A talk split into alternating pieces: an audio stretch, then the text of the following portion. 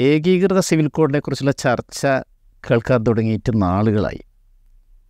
അതായത് സ്വാതന്ത്ര്യത്തിന് മുമ്പ് പോലും ഒരു പിതിൽ പൊതു സിവിൽ കോഡിനെ കുറിച്ചുള്ള ചർച്ച കേട്ടിരുന്നു എന്നാണ് ചരിത്രത്തിൽ നമുക്ക് മനസ്സിലാക്കാൻ സാധിക്കുന്നത്. ഇപ്പോൾ പ്രത്യേകിച്ചും ആയിരത്തി തൊള്ളായിരത്തി തൊണ്ണൂറിന് ശേഷമാണ് കൂടുതൽ സജീവമായി ഒരു സംവാദത്തിലേക്ക് ഈ വിഷയം കടന്നിരിക്കുന്നത്. ഏക സിവിൽ കോഡ് എന്ന പ്രയോഗം തന്നെ ഇന്ത്യ മഹാരാജ്യത്തിന് ഒന്നാകെ ബാധകമായ ഒരു സിവിൽ കോഡ് ഉണ്ടാക്കുക എന്നുള്ളതാണ് സിവിൽ കോഡ് കൊണ്ട് ഉദ്ദേശിക്കുന്നത് നമ്മുടെ സിവിൽ വ്യവഹാരങ്ങൾ വിവാഹം വിവാഹമോചനം അതുപോലെ തന്നെ ദത്തെടുക്കൽ പിന്തുടർച്ചാവകാശം എന്ന വിഷയങ്ങളിൽ രാജ്യത്തെ ജനങ്ങൾക്ക് മൊത്തത്തിൽ ബാധകമായ ഒരു പിതിൽ ഒരു പൊതു കോഡ് എന്നുള്ളത്. എന്നാൽ ഇന്ത്യയുടെ വൈവിധ്യങ്ങളും വൈജാത്യങ്ങളും നടന്ന ഈ ചരിത്രം നോക്കിക്കഴിഞ്ഞാൽ ഒരിക്കലും തന്നെ ഒരു പൊതു സിവിൽ കോഡിന്റെ കീഴിൽ ഇന്ത്യ മഹാരാജ്യം വന്നിട്ടില്ല. അതായത് വ്യത്യസ്തമായ വിശ്വാസ പ്രമാണങ്ങൾ ആചാരാനുഷ്ഠാനങ്ങൾ അതുപോലെ തന്നെ കസ്റ്റമറി ലോസ് നാട്ടാചാരങ്ങൾ ഇവയൊക്കെ ആസ്പദമാക്കിയുള്ള നിയമത്തിന്റെ അടിസ്ഥാനത്തിലാണ് ഇന്ത്യയിലെ ജനങ്ങൾ ജീവിച്ചിരുന്നത്. മുസ്ലിം ഭരണകാലഘട്ടത്തിൽ ഈ വിഷയത്തിൽ വ്യക്തമായ ഒരു അലിഖിത ധാരണയുണ്ടായിരുന്നു. അതായത് ഭൂരിപക്ഷം വരുന്ന ഹിന്ദു ജനത്തിന്റെ ആചാരങ്ങളിലോ അനുഷ്ഠാനങ്ങളിലോ ഇടപെടാതിരിക്കുക. അതേസമയത്ത് അന്നത്തെ ഭരണാധികാരികൾ സ്ട്രിക്റ്റായ ശരീരത്തി നിയമം നടപ്പിലാക്കിയില്ല. എങ്കിലും തന്നെ മുസ്ലിങ്ങൾക്ക് അവരുടേതായ ഒരു നിയമസംഹിത ഉണ്ടായിരുന്നു. സ്വാതന്ത്ര്യത്തിലേക്ക് അടുക്കും തോറും തന്നെ ഈ വിഷയത്തിൽ കൂടുതൽ സംവാദങ്ങൾ നടക്കുകയുണ്ടായി. ആയിരത്തി തൊള്ളായിരത്തി നാൽപ്പതുകളിലാണ് അന്ന് കോൺഗ്രസിന്റെ തലവനായിരുന്ന അതോടൊപ്പം തന്നെ നമ്മുടെ വിമോചന പ്രസ്ഥാനത്തെ നയിച്ചിരുന്ന പ്രമുഖനായ ജവഹർലാൽ നെഹ്റുവിന്റെ നേതൃത്വത്തിൽ ഈ വിഷയത്തിലൊക്കെ തന്നെ ചർച്ചകൾ നടക്കുന്നത്. അദ്ദേഹം ചർച്ചകൾ ആരംഭിച്ചത് ഒരു പൊതു സിവിൽ കോഡിന് വേണ്ടി ആയിരുന്നില്ല. ഹിന്ദു നിയമത്തിൽ ഹിന്ദു കോഡിൽ അനിവാര്യമായ ഭേദഗതികൾ ഭേദഗതികൾ വരുത്തണം എന്ന കാര്യത്തിലായിരുന്നു. പരിഷ്കരണങ്ങൾ വേണം എന്ന കാര്യത്തിലായിരുന്നു സംഭവം. എന്നാൽ അതിനു മുമ്പ് തന്നെ മുസ്ലിം വ്യക്തി നിയമത്തിലും കുറേ ചർച്ചകൾ നടക്കുകയുണ്ടായി. അതായത് ഇന്ത്യൻ പരിസ്ഥിതിയിലുള്ള ആചാരാനുഷ്ഠാനങ്ങളുടെ അനുസരിച്ചായിരുന്നു അന്ന് മുസ്ലിം വ്യക്തി നിയമം നിലനിന്നിരുന്നത്. അതുപോരാ ശരീരത്തിന്റെ ആത്മാവ് ഉൾക്കൊണ്ടുകൊണ്ട് അതേസമയം തന്നെ പ്രാദേശികമായ മേഖലാപരമായ മേഖലാതരത്തിലുള്ള എല്ലാ വൈജാത്യങ്ങൾ ഉൾക്കൊണ്ടുകൊണ്ടുള്ള നിയമസംഹിത വേണമെന്നുള്ള അഭിപ്രായമുണ്ടായി. ആയിരത്തി തൊള്ളായിരത്തി മുപ്പത്തി ഏഴിലാണ് ശരീരത്ത് അപ്ലിക്കേഷൻ ആക്ട് എന്ന് പറയുന്ന നിയമ ഉത്തരവുണ്ടാകുന്നത് അതൊരു നിയമ ക്രോഡീകരണമൊന്നും ആയിരുന്നില്ല. ചെറിയ ഒരു നിയമനിർമ്മാണം മാത്രമായിരുന്നു സംഭവം. അതായത് മുസ്ലിങ്ങളെ സംബന്ധിച്ചിടത്തോളം അവരുടെ വിവാഹം വിവാഹമോചനം പിന്തുടർച്ചാവകാശം തുടങ്ങിയ കാര്യങ്ങളിൽ ശരീരത്ത് എന്താണോ അനുശാസിക്കുന്നത് അനുസരിച്ച് വിശ്വാസികൾക്ക് അവരുടെ ജീവിത വ്യവഹാരങ്ങളെ നിയന്ത്രിക്കാമെന്നായിരുന്നു അതിന്റെ ഉള്ളടക്കം. എന്നാൽ സ്വാതന്ത്ര്യത്തോടു കൂടി ചർച്ച കൂടുതൽ മുന്നോട്ട് പോയപ്പോൾ രാജ്യത്തിന് പൊതുവേ ബാധകമായ ഒരു കോമൺ സിവിൽ കോഡ് ഏകീ ഏക ഏകീകൃത സിവിൽ കോഡ് വേണമെന്നുള്ള ഒരു ചിന്ത ആലോചന വ്യാപകമായി ഉണ്ടായി. അങ്ങനെയാണ് കോൺസ്റ്റിറ്റ്യുവന്റ് അസംബ്ലിയിൽ ഭരണഘടനാ നിർമ്മാണ സഭയിൽ ഈ വിഷയത്തിൽ കുറേ ചർച്ചകൾ നടക്കുന്നത്. അതായത് മൗലികാവകാശങ്ങളുടെ പട്ടികയിൽ പൊതു സിവിൽ കോഡും ഉൾപ്പെടണമെന്ന് അന്നത്തെ ദേശീയ നേതാക്കന്മാരിൽ പ്രത്യേകിച്ചും കോൺഗ്രസിന്റെ ദേശീയ നേതാക്കന്മാരിൽ പലരും തന്നെ വാദിച്ചു. എന്നാൽ അതിനെ ശക്തമായി എതിർത്തുകൊണ്ടായിരുന്നു മുസ്ലിം നേതാക്കന്മാർ ഖൈദ മില്ലത്ത് ഇസ്മായിൽ സാഹിബ് പോക്കർ സാഹിബിനെ പോലുള്ളവർ വാദിച്ചത്. അതായത് മുസ്ലിങ്ങളെ സംബന്ധിച്ചിടത്തോളം അവരുടെ ജീവിതം പ്രത്യേകിച്ചിട്ടും അവരുടെ വിവാഹം വിവാഹമോചനം തുടങ്ങിയ വ്യവഹാരങ്ങളിൽ അവരുടെ മതം ശാസിക്കുന്ന നിയമങ്ങളായിരിക്കണം എന്നാൽ മാത്രമേ അവർക്ക് തൃപ്തികരമായൊരു ജീവിതം നയിക്കാൻ പറ്റുള്ളൂ. അതല്ലാതെ ഇന്ത്യയിൽ പൊതുവെയുള്ള മറ്റ് നിയമങ്ങൾ അവരുടെ മേലെ അടിച്ചേൽപ്പിക്കാൻ പാടില്ല എന്ന ശക്തമായ വാദമുണ്ടായി. ഡോക്ടർ അംബേദ്കറെ പോലെയുള്ള ഭരണഘടനാ നിർമ്മാണത്തിന് നേതൃത്വം കൊടുത്ത വ്യക്തികൾക്കും അവരുടേതായ അഭിപ്രായങ്ങളുണ്ടായിരുന്നു നെഹ്റുവും ഈ വിഷയത്തിൽ വളരെ പുരോഗമനപരമായ അതോടൊപ്പം തന്നെ പ്രായോഗികമായ ഒരു സമീപനം സ്വീകരിച്ചു. അതായത് പൊതു സിവിൽ കോഡ് നല്ലതാണ്. ഒരു പുരോഗമന സമൂഹത്തിന് എല്ലാവർക്കും ഒരേപോലെ ഒരു സമാനമായ ഒരു ദൈവം തുല്യ ആവശ്യമാണ്. പക്ഷെ അതേ സമയത്ത് അതിന് സമയമായിട്ടില്ല. എല്ലാ വിഭാഗങ്ങളും സമ്മതിക്കുന്ന ഒരു ഘട്ടം വന്നു കഴിഞ്ഞാൽ മുസ്ലിങ്ങളും ക്രിസ്ത്യാനികളും അതുപോലെ തന്നെ ദലിതരും ഹിന്ദുക്കളെല്ലാം തന്നെ സമ്മതിക്കുന്ന ഒരു അവസ്ഥ വന്നു കഴിഞ്ഞാൽ നമുക്ക് പൊതു സിവിൽ കോഡ് ഉണ്ടാക്കാം. അതുപോലെ തന്നെ ഡോക്ടർ അംബേദ്കറും ഈ വിഷയത്തിൽ പറഞ്ഞു ഒരു പൊതു സിവിൽ കോഡ് അടിച്ചേൽപ്പിക്കുന്നത് ഒരിക്കലും തന്നെ ശരിയല്ല. മുസ്ലിങ്ങൾ അടക്കമുള്ളവർ ഇങ്ങനെ ഒരു സിവിൽ കോഡ് അംഗീകരിക്കാൻ വേണ്ടി തയ്യാറാവുകയും മുന്നോട്ട് വരികയും ചെയ്താൽ നമുക്കൊരു പുതിയ സിവിൽ കോഡ് ഉണ്ടാക്കാം എന്ന് പറഞ്ഞു. അതുകൊണ്ടാണ് ഇതിന്റെ മൗലികാവകാശങ്ങൾ ഫണ്ടമെന്റൽ റൈറ്റ്സ് എന്ന വിഭാഗത്തിൽ നിന്നും ഇത് ഡയറക്റ്റീവ് പ്രിൻസിപ്പിൾ അതായത് മാർഗനിർദ്ദേശക തത്വങ്ങളിലേക്ക് ഈ പൊതു സിവിൽ കോഡ് എഴുതപ്പെടുന്നത്. ഇത് മാത്രമല്ല മറ്റ് പല നല്ല കാര്യങ്ങൾ. അതായത് മദ്യനിരോധനം സാർവത്രിക വിദ്യാഭ്യാസം തുടങ്ങിയ കാര്യങ്ങളും തന്നെ മാർഗനിർദ്ദേശക തത്വ- തത്വങ്ങളിലേക്കാണ് ഉൾപ്പെടുത്തിയത്. കാരണം ഒരു ഫണ്ടമെന്റൽ റൈറ്റായി മൗലികാവകാശമായി എഴുതപ്പെടുകയാണെങ്കിൽ അത് കോടതി മുഖേന നടപ്പിലാക്കേണ്ടതാണ്. പക്ഷേ ഇക്കാര്യത്തിൽ ഇത് സാധ്യമല്ല എന്ന് അവർക്ക് നന്നായിട്ട് അറിയാമായിരുന്നു. കാലം മുന്നോട്ട് പോയി കഴിഞ്ഞാൽ അന്തരീക്ഷം തെളിയുകയാണെങ്കിൽ അതുമായി നമുക്ക് നടപ്പിലാക്കാം എന്നാണ് അന്ന് എല്ലാവരും വാദിച്ചത്. ആ വാദവുമായി മുന്നോട്ട് പോകുമ്പോൾ പോയപ്പോൾ തന്നെ പല ഘട്ടങ്ങളിലും ഈ വ്യക്തി നിയമങ്ങൾ ചർച്ച ചെയ്യപ്പെടുകയുണ്ടായി. പ്രത്യേകിച്ചും കോടതികൾ ചില വിധികളിലൊക്കെ തന്നെ വ്യക്തി നിയമം ചർച്ച ചെയ്യപ്പെടുകയുണ്ടായി.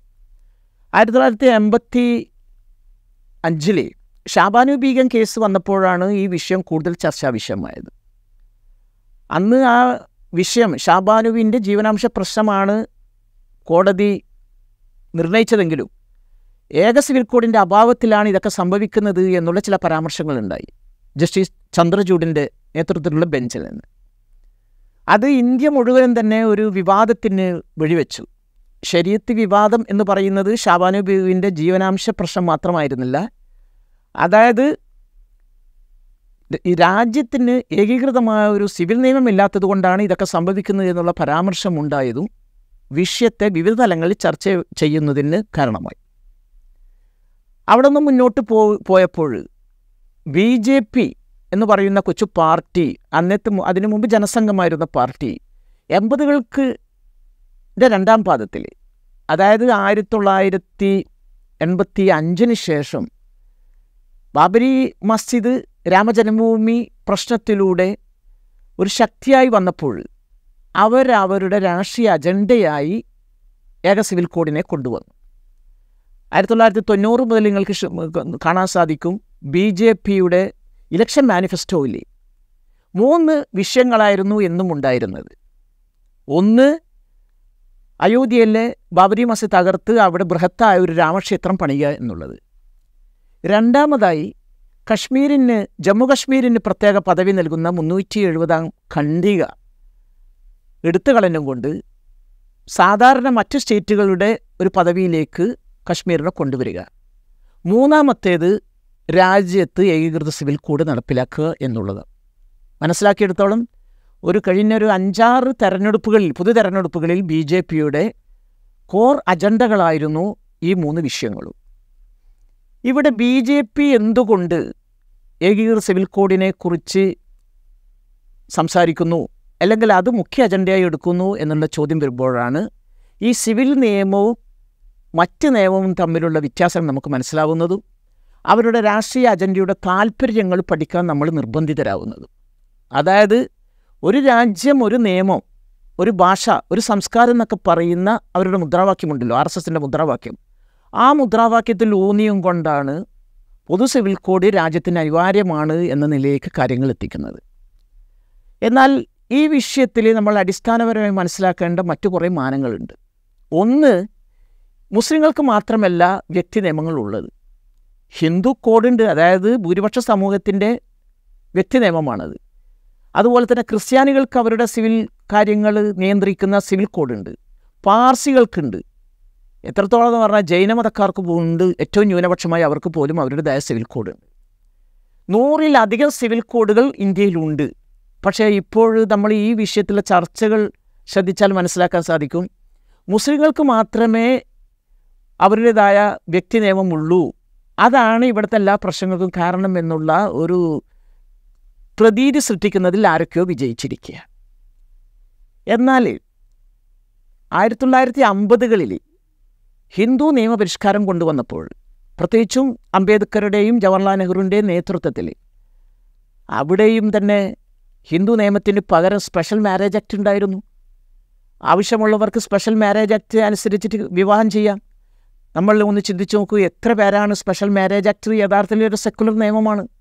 ഒരു പൊതു സിവിൽ കോഡാണ് എല്ലാവർക്കും ഉള്ളതാ. പക്ഷേ ഇപ്പോഴാ പൊതു സിവിൽ കോഡ് ആ സിവിൽ കോഡ് ഈ പ്രേമ അനുരാഗികൾക്ക് അതായത് കാമുകി കാമുകന്മാരെ അവസാനം ഒളിച്ച് പോ ഒളിച്ചോടിപ്പോയി കഴിഞ്ഞാൽ രക്ഷപ്പെടാൻ വേണ്ടി ചെയ്യുന്ന പരിപാടിയാണ് ഈ രജിസ്റ്റർ ചെയ്യുക എന്നുള്ളത്. അല്ലെങ്കിൽ വലിയ നിയമപ്രശ്നങ്ങൾ വരുമ്പോൾ മാത്രമേ ഈ രജിസ്റ്റർ ചെയ്യുന്നുള്ളൂ. പിന്തുടർച്ചാവകാശയുടെ അവകാശത്തിന്റെ കാര്യത്തിൽ ഇന്ത്യൻ ഇൻഹെറിറ്റൻസ് ആക്ട് ഇല്ല. അതേസമയം ഡൈവോഴ്സിന്റെ കാര്യത്തിലുണ്ട്. ഡൈവോഴ്സും ഈ നിലയ്ക്ക് തന്നെ നമുക്ക് ചെയ്യാൻ പറ്റും സംഭവം. ഇവിടെ സംഭവം മനസ്സിലാക്കേണ്ടത് പൊതു സിവിൽ കോഡ് എന്നുള്ള ആശയത്തെ നിരാകരിക്കുന്നത് ഇന്ത്യൻ സാഹചര്യമാണ്. ഇന്ത്യൻ സാഹചര്യം എന്ന് പറഞ്ഞാൽ ഇത്രയധികം വൈവിധ്യങ്ങളും വൈജാത്യങ്ങളും ഉള്ള ഒരു സമൂഹം ലോകത്തെവിടെയുമില്ല. ലോകത്തിലെ പ്രബലമായ ആറ് മതങ്ങൾ ഇവിടെയുണ്ട്. അതിന്റെ അനുയായികൾ ഇവിടെയുണ്ട്. ഈ മതങ്ങൾക്ക് താഴെ തന്നെ മറ്റ് വിശ്വാസ പ്രമാണങ്ങളുള്ള നിരവധി കൾട്ടുകൾ നിരവധി വിഭാഗങ്ങളുണ്ട്. ഭാഷാപരമായ വൈവിധ്യങ്ങളുണ്ട്. അതുപോലെ തന്നെ ആചാരപരമായ വൈവിധ്യങ്ങളുണ്ട്. ചുരുങ്ങിയത് രണ്ടായിരത്തിലധികം ഭാഷകൾ സംസാരിക്കുന്ന സമൂഹമാണ് നമ്മുടേത്. ജാതികളും ഉപജാതികളും തന്നെ പതിനായിരക്കണക്കിന് വരും. ഇവർക്കൊക്കെ തന്നെ ഇവരുടേതായ ആചാരങ്ങളുണ്ട് സിസ്റ്റങ്ങളുണ്ട്. ഇതാണ് അവരുടെ വിവാഹവും വിവാഹമോചനവും അതുപോലെ തന്നെ അനന്തരാവകാശമൊക്കെ തന്നെ നിയന്ത്രിക്കുന്നത്. നാട്ടാചാരങ്ങളുണ്ട് സോറി ഒരുപക്ഷെ അത് റിട്ടേൺ ആയിരിക്കില്ല ലിഖിതമല്ല. പക്ഷെ അതനുസരിച്ചിട്ടാണ് കാര്യങ്ങൾ മുന്നോട്ട് പോകുന്നത്. ഇന്ത്യയുടെ വടക്കുകിഴക്കൻ പ്രദേശങ്ങളിൽ ഇന്നും നിലനിൽക്കുന്ന പ്രശ്നങ്ങൾക്ക് കലാപങ്ങൾക്ക് അല്ലെങ്കിൽ വിഭാഗീയ പ്രവർത്തനങ്ങൾക്ക് ഒരു കാരണം അവരുടെ നിയമങ്ങളാണ് ഗോത്ര നിയമങ്ങളാണ്. നാഗന്മാർക്ക് ഇന്ത്യയുമായി വലിയ പോരാട്ടത്തിൽ ഏർപ്പെട്ടത് അവരുടെ കസ്റ്റമറി ലോസ് കാത്തു സൂക്ഷിക്കണമെന്ന് പറഞ്ഞുകൊണ്ടായിരുന്നു സംഭവം. ഇപ്പോഴും തന്നെ അവർ മുന്നോട്ട് വെക്കുന്ന ഒരു ആവശ്യം ഇപ്പം മണിപ്പൂരിലെ പ്രശ്നങ്ങളുണ്ടല്ലോ. കുക്കികളും അതുപോലെ തന്നെ മീസറും തമ്മിലുള്ള പ്രശ്നം. അതിലും ഒരാവശ്യം അവരവരുടെ ഗോത്രവർഗ നിയമം അനുസരിച്ച് അവരുടെ വിവാഹം വിവാഹ മോചനമൊക്കെ തന്നെ മുന്നോട്ട് കൊണ്ടുപോകാനുള്ള അവകാശം വേണമെന്നുള്ള ആവശ്യത്തില്ല അതുകൊണ്ട് തന്നെ ഇന്ത്യ പോലെ വൈവിധ്യങ്ങൾ ഉള്ള ഒരു രാജ്യത്ത് ഏകീകൃത സിവിൽ കോഡ് പ്രായോഗികമല്ല. ഇതെല്ലാവർക്കും അറിയാം. എന്നിട്ടും ഏകീകൃത സിവിൽ കോഡിനെ കുറിച്ചുള്ള ഇപ്പോൾ ചർച്ച നടക്കുന്നതിന് പ്രധാന കാരണം ഹിന്ദുത്വ ശക്തികൾ ഇവിടെ എന്താണ് പറയേണ്ടത്? ഒരു വംശീയ മേധാവിത്വത്തിന്റെ അധികാര മേധാവിത്വത്തിന്റെ ഒരു തരത്തിലുള്ള അടിച്ചേൽപ്പിക്കലാണ് ലീഗൽ പ്ലൂരലിസം വിവിധങ്ങളായ നിയമങ്ങൾ ഉണ്ടാകുന്നത് കൊണ്ട് ഒരിക്കലും തന്നെ രാജ്യം ഛിന്നഭിന്നമാനാൻ പോകുന്നില്ല. എന്താണ് പറയുന്നത്? ഒരു റെയിൻബോ കൾച്ചർ ഒരു മഴവിൽ കൾച്ചറാണ് ലോകത്ത് ഇന്നിപ്പോൾ ഇഷ്ടപ്പെടുന്നത്. ഒരു ചെറിയ പ്രദേശത്ത് തന്നെ വിവിധ ജാതി മത വംശീയ വിഭാഗങ്ങളുണ്ടാകാം. അവർക്ക് അവരുടേതായ കൾച്ചർ ഉണ്ടാകാം. അതിനെല്ലാം തന്നെ അംഗീകരിക്കുമ്പോഴാണ് ഒരു രാഷ്ട്രം സമ്പു സമ്പുഷ്ടമാകുന്നതും സംതൃപ്തമാകുന്നതും. അതിനെക്കുറിച്ച് ചിന്തിക്കാതെ ഏറ്റവും ഒടുവിലായി ഇരുപത്തി രണ്ടാം ലോ കമ്മീഷൻ ഇപ്പോൾ ജനങ്ങളിൽ നിന്നും ജനങ്ങളിൽ നിന്നല്ല പണ്ഡിതന്മാരിൽ നിന്നും അതുപോലെ തന്നെ വ്യക്തികളിൽ നിന്നും ക്ഷണിച്ചിരിക്കുകയാണ്. ഏകീകൃത സിവിൽ കോഡ് ഇവിടെ ആവശ്യമുണ്ടോ വേണേ എന്നുള്ള ഒരു ചർച്ചയ്ക്ക് വേണ്ടി നിർദ്ദേശങ്ങൾ ക്ഷണിച്ചിരിക്കുക. എന്നാൽ അത്ഭുതകരമായ രസം രസാവഹമായ വശം എന്ന് പറഞ്ഞു കഴിഞ്ഞാൽ മൂന്ന് വർഷം മുമ്പ് രണ്ടായിരത്തി പതിനെട്ടിൽ ഇരുപത്തൊന്നാം കമ്മീഷൻ റിപ്പോർട്ട് സമർപ്പിച്ചപ്പോൾ ഇന്ത്യൻ പശ്ചാത്തലത്തിൽ ഏകീകൃത സിവിൽ കോഡ് അപ്രായോഗികമാണ് എന്ന് തറപ്പിച്ചു പറഞ്ഞിരിക്കുക. അന്ന് മാത്രമല്ല ആവശ്യം ഈ വ്യക്തി നിയമങ്ങൾ നിലനിർത്തിക്കൊണ്ട് തന്നെ ആ വ്യക്തി നിയമങ്ങളിൽ ലിംഗപരമായോ മറ്റു തരത്തിലോ വിവേചനമുണ്ടെങ്കിൽ അതെടുത്ത് കളയുക.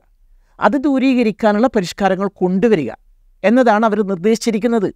ആ നിർദ്ദേശം നടപ്പിലാക്കുന്നതിനെക്കുറിച്ച് ആരും ഇതുവരെ ചിന്തിച്ചില്ല. ഇപ്പോൾ ഒരു രണ്ടായിരത്തി ഇരുപത്തിനാലിലെ തെരഞ്ഞെടുപ്പോടു കൂടി ഒരു ഹിന്ദു രാഷ്ട്രം സ്ഥാപിക്കുക എന്നുള്ളത് തങ്ങളുടെ സ്വപ്നമാണ് എന്ന് ആർ എസ് എസ് ഇതിനകം പ്രഖ്യാപിച്ചു കഴിഞ്ഞിട്ടുണ്ട്. അവരെ സംബന്ധിച്ചിടത്തോളം ഒരു രാജ്യം ഒരു ഒരു നിയമം ഒരു സംസ്കാരം എന്നുള്ള ഒരു അജണ്ടയുണ്ട് ഒരു ഭാഷ എന്നൊക്കെ.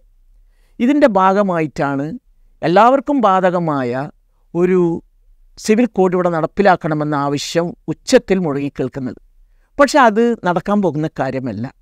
കാരണം ഇവിടുത്തെ ഓരോ ജനവിഭാഗത്തിന്റെയും ഹിന്ദു വിഭാഗമാവട്ടെ ക്രിസ്ത്യാനികളാവട്ടെ മുസ്ലിങ്ങളാവട്ടെ അവരുടെ വിവാഹത്തിന് അവരുടേതായ മതത്തിൽ ഊന്നിയും കൊണ്ടുള്ള കുറേ ആചാരാനുഷ്ഠാനങ്ങളുണ്ട്. മുസ്ലിങ്ങളെ സംബന്ധിച്ചുള്ള നിക്കാഹാണ് അവരുടെ ഏറ്റവും പ്രധാനപ്പെട്ട സംഭവം. അതേ സമയത്ത് തന്നെ ഹിന്ദു സമൂഹത്തെ സംബന്ധിച്ചിടത്തോളം മാലയിടുക അല്ലെങ്കിൽ മറ്റ് പ്രദക്ഷിണം ചെയ്യുകയാണ് അവരുടെ കർമ്മങ്ങൾ. ഇതെല്ലാം തന്നെ ഏകീകരിക്കാൻ ഒരിക്കലും തന്നെ സാധിക്കില്ല. ക്രിസ്ത്യാനികൾക്കും അവരുടേതായ കുറേ ആചാരമര്യാദകളുണ്ട്. ഇതെല്ലാം തന്നെ അംഗീകരിച്ചുകൊണ്ട് മുന്നോട്ട് പോകുന്നതിന് പകരം ഒരു രാഷ്ട്രീയ അജണ്ടയായി ഏകൃത സിവിൽ കോഡിനെ ഉയർത്തുന്നത് ഒരിക്കലും തന്നെ പ്രായോഗിക ബുദ്ധിയോടുകൂടിയല്ല എന്നാണ് നമ്മൾ മനസ്സിലാക്കേണ്ടത്.